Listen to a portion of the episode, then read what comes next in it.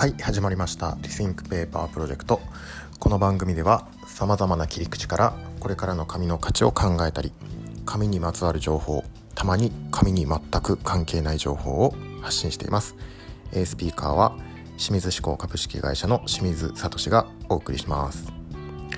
えっとちょっとここ最近ですねあのこの番組を聞いていただいてる人から感想が来るようになりましてありがたいことにあのなんか今日の声質違うねとかあのまあ番組のえっと冒頭の挨拶があのいいねみたいな話をいただきます。はい。えのあの今後も、えー、頑張っていきたいと思います。はい。えー、と今日はですね受発注業務の現在地というテーマでやっていきたいと思います。まあお仕事されている方であれば必ずお客さんとの間で受発注業務っていうのが発生すると思います。で、まあ、最近ではですねこの番組でもよくあの取り上げているデジタル化ですよね。デジタル化がこの受発注業務でも、えー、起こっていると。で今現在地はどうなのかというところで、えー、紙なのかデジタルなのかというテーマでやっていきたいと思います。えー、っと昨日ですね2022年8月17日の記事です。テックプラスという、えー、サイトの記事をご紹介したいと思います、えー、ちょっと文章記事を読み上げます、えー、サンさんこれ会社ですね。サンさんが、えー、8月17日に発表した調査結果によると注文書発注書業務に関する課題が浮き彫りになった。紙とデータの両方を管理する必要があり煩雑になっていることや注文書発注書の量が多くて処理が大変との声が多く上がっているというという記事です。まああのー、要約すると、まあ、得意先によって、えー、紙とデジタルが混在していますよとそれによって、えー、大変ですよという記事です。でこの調査対象なんですけれども、えー、同調査は全国の20歳から69歳の月に1回以上注文書の受領受注処理保管管理管理監督を行っており法人からの注文書を取り扱っている男女正社員を対象に実施したものであると有効回答者数は1071人というふうになっています。で 詳しくですね受発注の形態を見ていくと、えー、6つの形態で、えー、調べています。えー、ファックス郵送郵送ってあるんですね。ファックス郵送、えー、メール添付それから受発注システムそれから手渡しでその他という6つの項目で、えー、調べています。で、まあ、この記事の内容を読むと一番多いのはメール添付らしいです。メール添付ですね。メール添付が一番多くて以下ファックスと郵送が続くと。で業界別に見ていくと建築不動産関係では郵送卸商社と小売ではファックスが多い。一方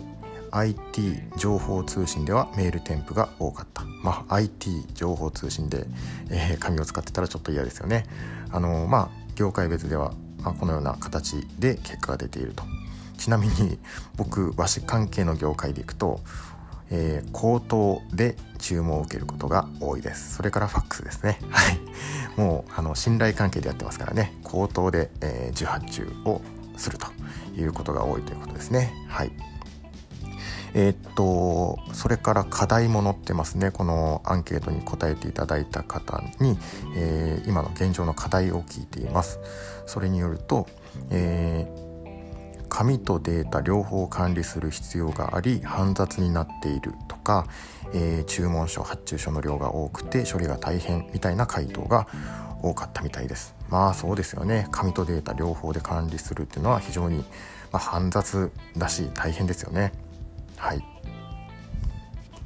という一応記事それから、えー、調査の結果が出ていますと。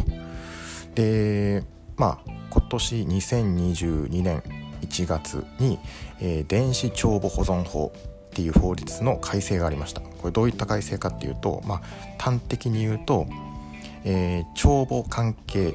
の書類のデジタル上での保存要件が緩和された。そういった法改正です。はい、なので今まではその帳簿関係っていうのは紙で保管するっていうところが基準だ基本的なところだったんですけれどもそれのデジタル上での保存要件が、えー、緩和された法律が、えー、出ましたと。まあ、なので、え、っと今後はですねデジタルでの管理が加速するだろうとこの法律が出たことによって、まあ、一層加速するであろうというふうに、えー、思われますということですね。はいまあなかなかですねその今まで紙でやってたりとかファックスでやっていた人にとっていきなりねデジタルでそのやり始めるっていうのはなかなかハードルが高いところであるんですけれどもこういった法律の改正があるとやっぱり急激に進みますよね。法律の改正っていうのは非常に大きなインパクトがありますから、えー、今後はですねあのー、企業間でのデジタルでの受発注が、えー、ベースになってくるだろうというふうに思われますと紙っていうのは、えー、受発注業務ではなくなっていくんじゃないかということですね。はい、というわけで今日はですね受発注業務の現在地というテーマでお送りしました。はい、えー、今日の放送が良かったなと思った方は番組の高評価を押していただけるとありがたいです。それから、えーと、番組のえー、感想みたいなものも、えー、いただけたら、えー、励みになりますので、えどしどしお待ちしております。はい、というわけで今日はこの辺で失礼します。最後までご視聴いただきましてありがとうございました。